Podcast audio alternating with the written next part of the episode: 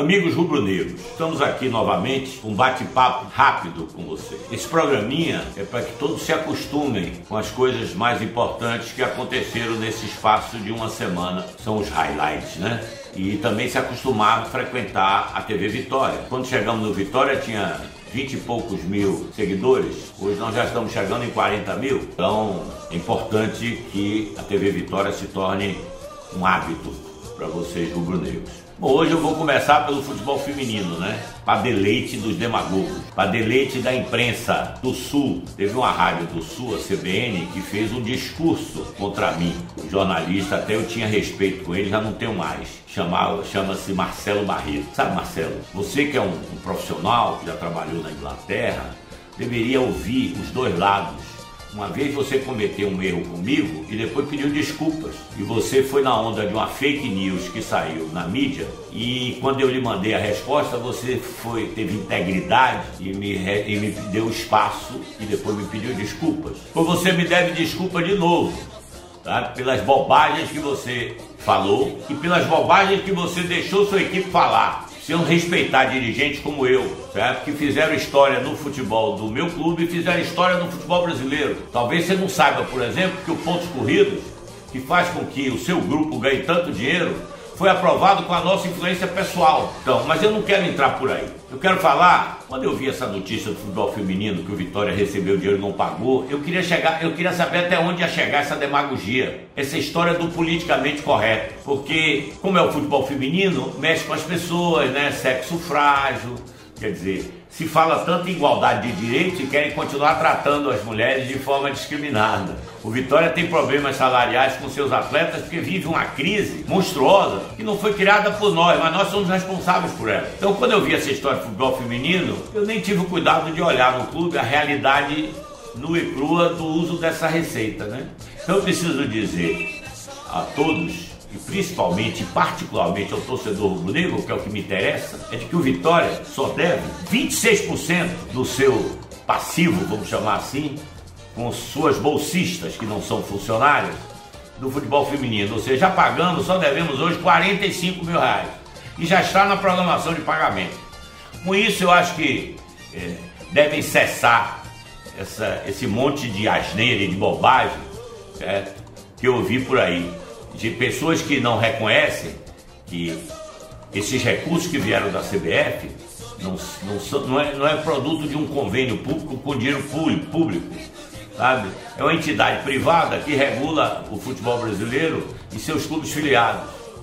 E o Vitória tem prioridades emergenciais, excepcionais, causada pelo esse déficit de caixa monstruoso que nós encontramos, e a gente tem que saber priorizar mesmo que mexa com o politicamente correto da sociedade, né? Está tão em moda, né? Infelizmente, para os nossos relacionamentos sociais. Então é isso que eu queria falar sobre o futebol feminino. Quanto a Geninho, eu queria aproveitar aqui e dar um abraço nele bem forte. Geninho trabalhou comigo muitas vezes e agora nessa, entre, entre, nessa transição para reinício das atividades, levando em conta uma série de aspectos, nós resolvemos mudar. Quero tranquilizar o Júlio Negro, porque o que nós fizemos desde que entramos foi dotar o departamento de futebol do Vitória de estrutura. Quando eu cheguei no Vitória, nós chegamos no Vitória, praticamente não tinha comissão técnica, não tinha fisiologista, não tinha preparador físico, o treinador de goleiro estava saindo e tinha acabado de entrar, tinha um assistente antigo do clube, que era o Flávio Tanajura, e mais ninguém. Né? Os analistas de desempenho estavam todos desestruturados, sem saber o que fazer. Então o que nós fizemos desde que chegamos foi organizar o departamento de futebol. Para que se um dia a gente tivesse trocado de treinador, a gente não sentir o Vitória ter sua estrutura. É o que está acontecendo.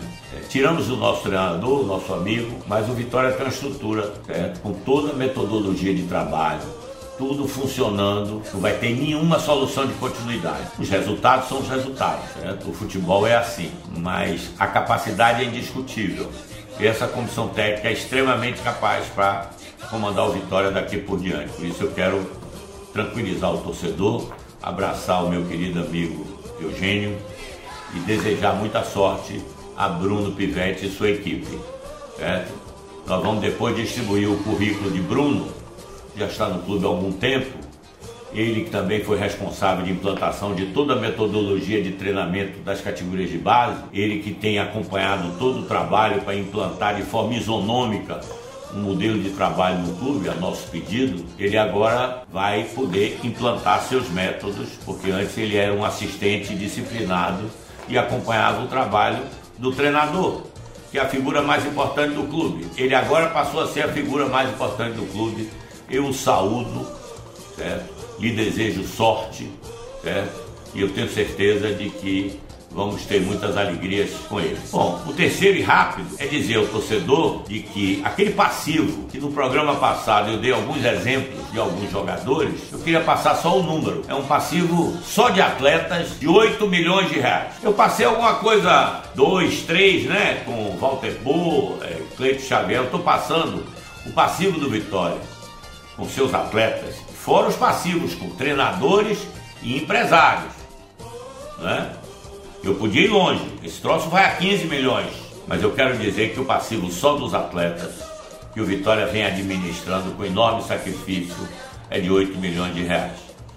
Quero, quero dizer que voltamos às atividades, certo? nossos atletas foram testados. Quero parabenizar a minha equipe, departamento médico, o Wilson, o Zé Olímpio, os outros médicos, o nosso fisiologista Alexandre Dota, o preparador físico, todos que montaram esse programa, esse protocolo, apoiado e aprovado pela Prefeitura Municipal de Salvador, que deram condição da gente voltar aos trabalhos de forma organizada, gradual, para que na próxima, no próximo mês, quando eu acho que as competições do estadual e do Campeonato Nordeste se reiniciam, o Vitória vai estar pronto para brigar para ser campeão. Né? Esse grito de guerra já está faltando no Vitória há algum tempo e está na hora dele ressoar e ressurgir no, no seio do torcedor e nas arquibancadas do estádio Manuel Barradas. Um abraço para vocês.